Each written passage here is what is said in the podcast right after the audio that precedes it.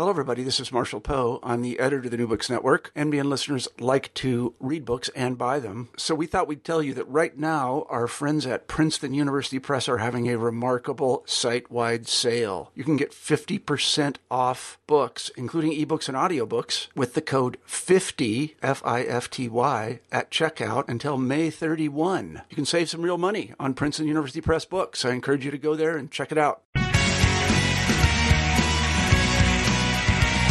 Welcome to the New Books on Political Science podcast. My name is Heath Brown.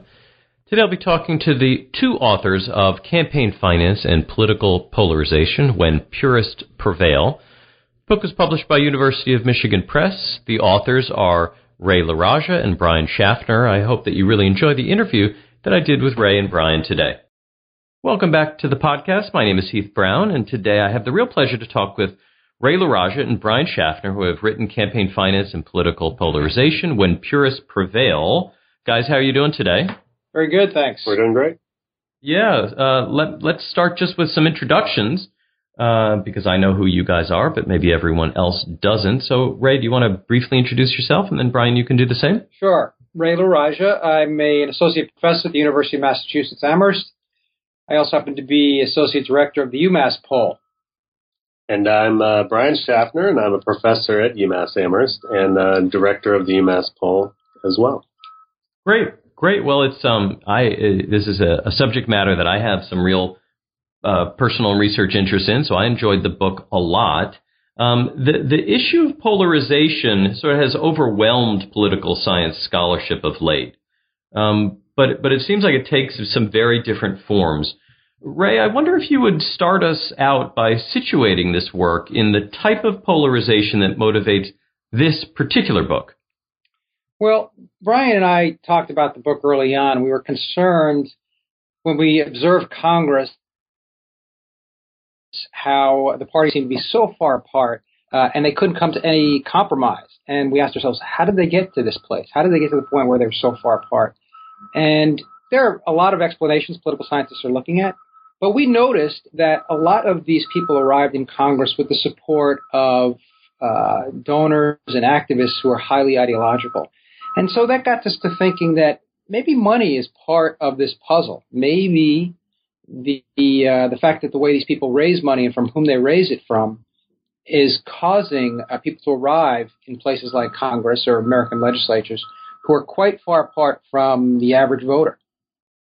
Now, Brian, you, you argue that there are really two important groups to think about the, the pragmatists and the purists. So, who are the pragmatists? Who are the purists? And, and as important, how, how do they relate to the ways that parties behave? Yeah, so we, we, we set this up, and of course, those are ideal types, and, and uh, everyone has a little bit of pragmatism and a little bit of purist in them, but um, the idea is that the pragmatists are, the kind of the, the, the, the, career party operatives, people who really want to win elections. Um, and so they're, they're, the biggest thing driving them is uh, how to get candidates out there who are going to have the best chance of winning an election. How they're going to get a majority of seats in the legislature?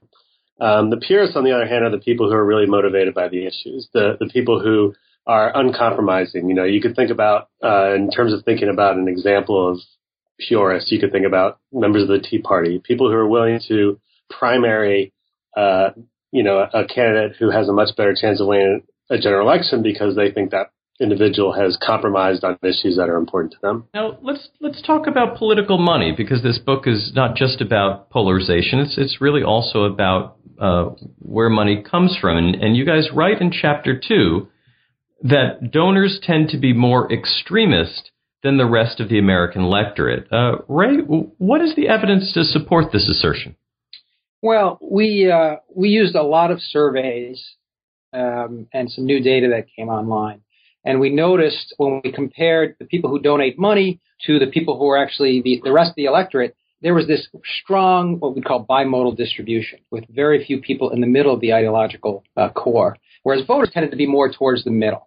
And so that's what we noticed right away. And you know, it's no different for even primary voters. If you look at people who vote in primaries, they tend to have that same distribution. So these are the people who decide, the primary voters and the donors, who is actually going to uh, run for office and win elections. They're a gatekeeper, so to speak. And so that's what we were after here. Um, we wanted to see which sets of donors uh, preferred which types of candidates and what were their motivations coming into these elections. And you know, Heath, just to double down on that, uh, the um, you know one thing you'll hear candidates say a lot is, well, uh, Bernie Sanders said this in the debate this weekend that um, well, I all my money comes from small donors, you know, as if that sort of inoculates him from this influence. But you know what you find is small donors are just as polarized as large donors. That um, you know they they give less money, but that doesn't make them any less purist than the large donors. And so um, you know people often make this distinction between large and small donors, but um, in the book we talk a lot about the fact that you know all donors are extremists. Now you raise the uh, presidential election, and much of the focus of campaign finance uh, debate is is at the national level, but but your book is a little bit different from this. Um, I wonder if you guys can talk a little bit about how state governments uh, regulate campaign finance and how these laws differ, and maybe a couple of examples of the specific ways that states limit campaign finance because it works differently than the, the single national standard that we have within the sorry, at the federal level. Okay, well, at the we decided to look at the states because uh, there was there's 50 of them, and it's it's easier to see how things change and what the impacts are. So the states are a great laboratory, as many political scientists will tell you, and some states don't hardly regulate uh, their campaign finance. I mean, they have disclosure, but they pretty some states have no limits. For example, you can give as much as you want to a candidate or to a party. Other states are even more strict than Congress. In places like Colorado, there's very low limits on how much you can give.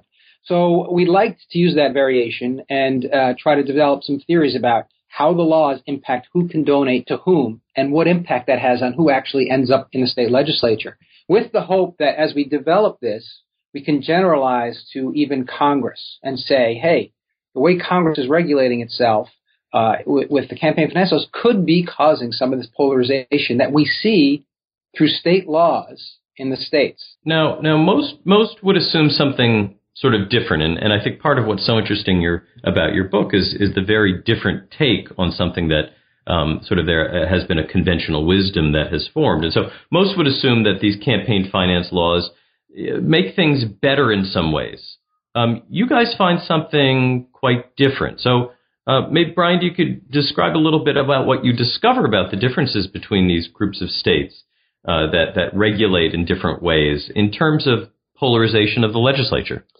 Yeah, so the you know the the thing we really look at is what effect do these uh, campaign finance laws have on the extent to which legislatures polarize. So we're looking at you know across 50 states. We're also looking over a couple of decades um, of time, and so we're we're looking at a lot of variance both in terms of uh, across states and over time. And um, what we specifically are interested in is how do states that basically allow parties to raise and spend as much as they want compared to states that put tight restrictions on uh, what parties can raise and spend.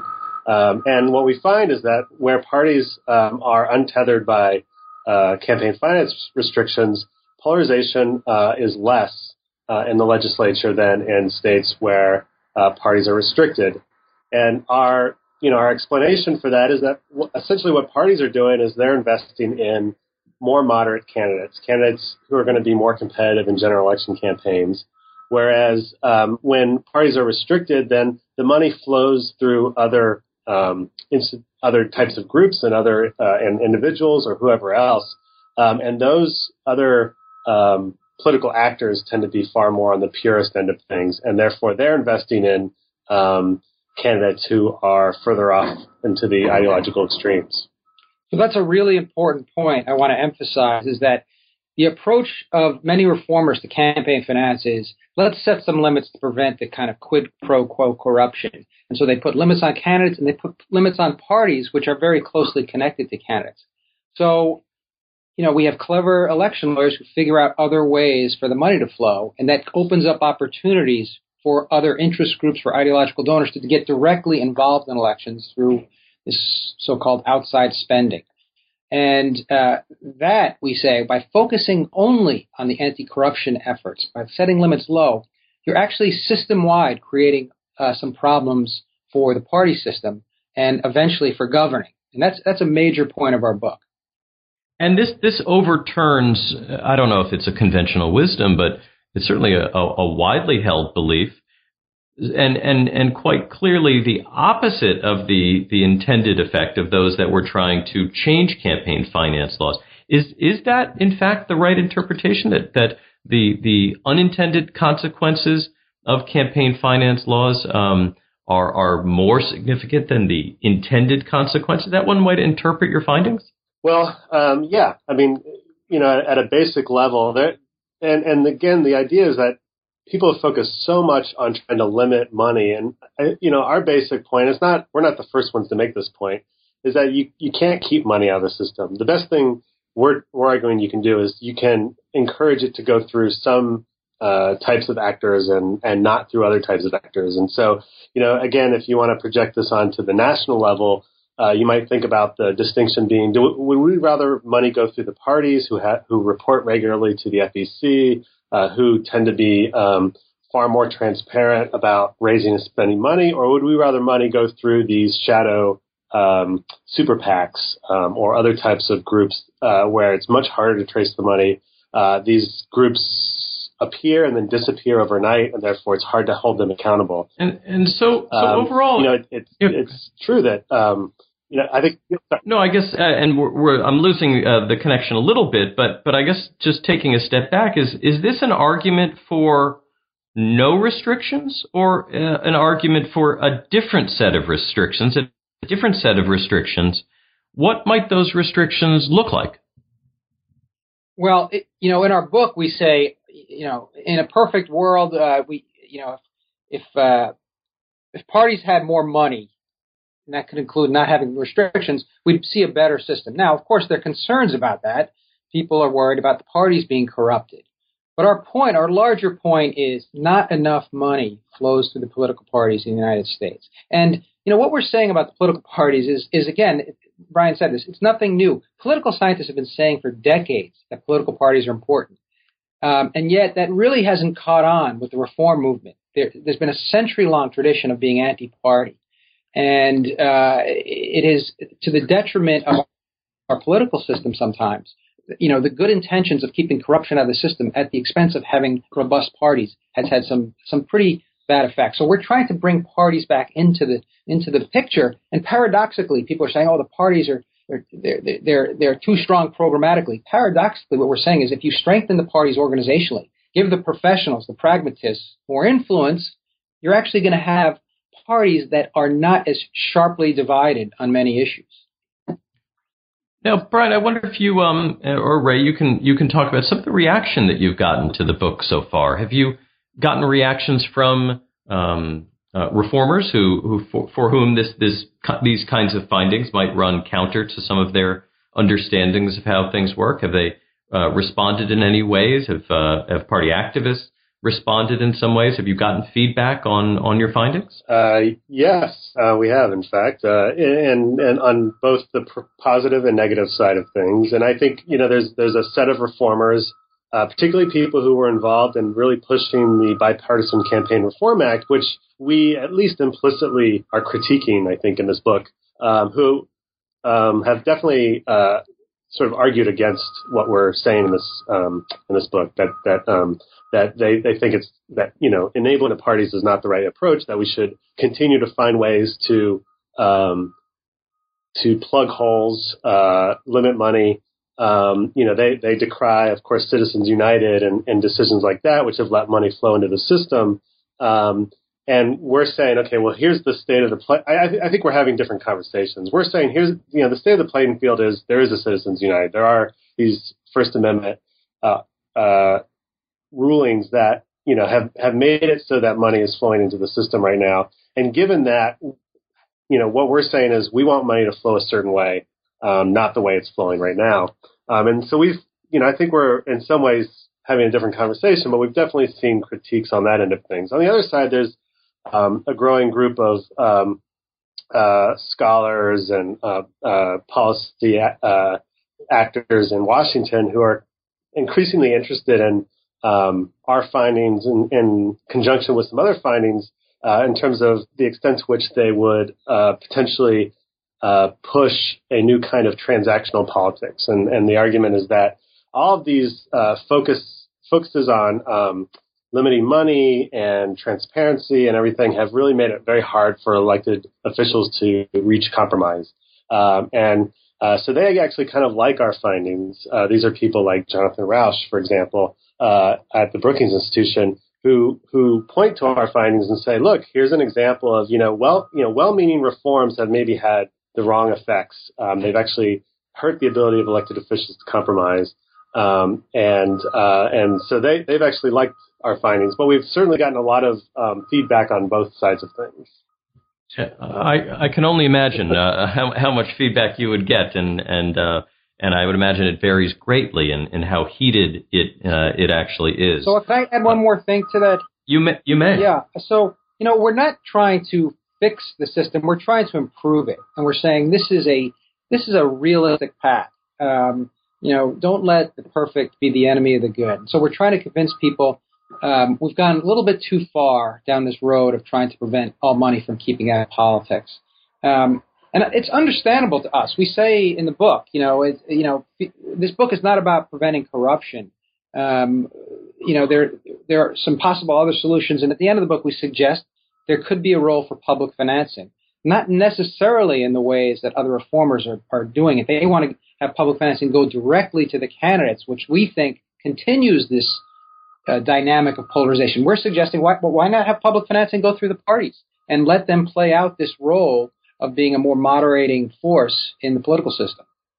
Yeah, well, I enjoyed the book a lot and, and learned a lot, and I've tried to incorporate in some of the stuff that I'm working on. Is is there a, a, a book in the future for the two of you? Are you guys working together on a new project, or something separate uh, from each of you. Ray, is there uh, is there another thing coming up from you? Well, I mean, I have to say, I enjoyed writing this book with Brian. We met on several Fridays at the local uh, Starbucks to uh, to write this book, and it was uh, pleasurable experiences being uninterrupted and being able to go back and forth and talk about our findings. And so I would. We haven't talked uh, seriously that, but I would love to do another uh, work with him. Yeah, the, the, now I guess this podcast will be brought to you by Starbucks, but yes, we we we uh, I think only in my dreams. the uh, the the um, local Starbucks has has been hurting ever since we finished the book. I think uh, from missing our uh, our patronage on Friday uh, on Fridays, which you know uh, was basically every Friday for a couple of years, and you know I think we've talked a little bit about you know um, books in a you know book ideas in similar veins in terms of um, thinking again about, um, you know, you know, reforms, meaning, meaningful reforms that have gone wrong. And um, for for one, um, one thing we've talked a lot about is, you know, uh, participation and, and opening avenues of participation. And the thing we find repeatedly, uh, we looked, at, we saw this with small donors, but we see it with almost every kind of political activity. It really just attracts the purists, and it um, it you know it affects political outcomes in a way that maybe is unintended, that maybe there shouldn't be so many um, paths for the same extremists to participate, and maybe you know if we if we scaled back a little bit on um, on avenues for uh, for um, people to participate, it might actually look a, a, lot more representative of the adult population. I think uh, we're in the early stages of thinking about what a book like that would um, look like, but um, that's one idea we've had, which I think is somewhat related to what we're saying in this book. Yeah, it's such an interesting book. Uh, again, the title of the book is Campaign Finance and Political Polarization When Purists Prevail. Uh, Raymond LaRaja and, and, Brian Schaffner, the authors, University of Michigan uh, Press is uh, the publisher, available widely. Ray and Brian, thank you so much for your time today. Thank you. Thank you, Heath.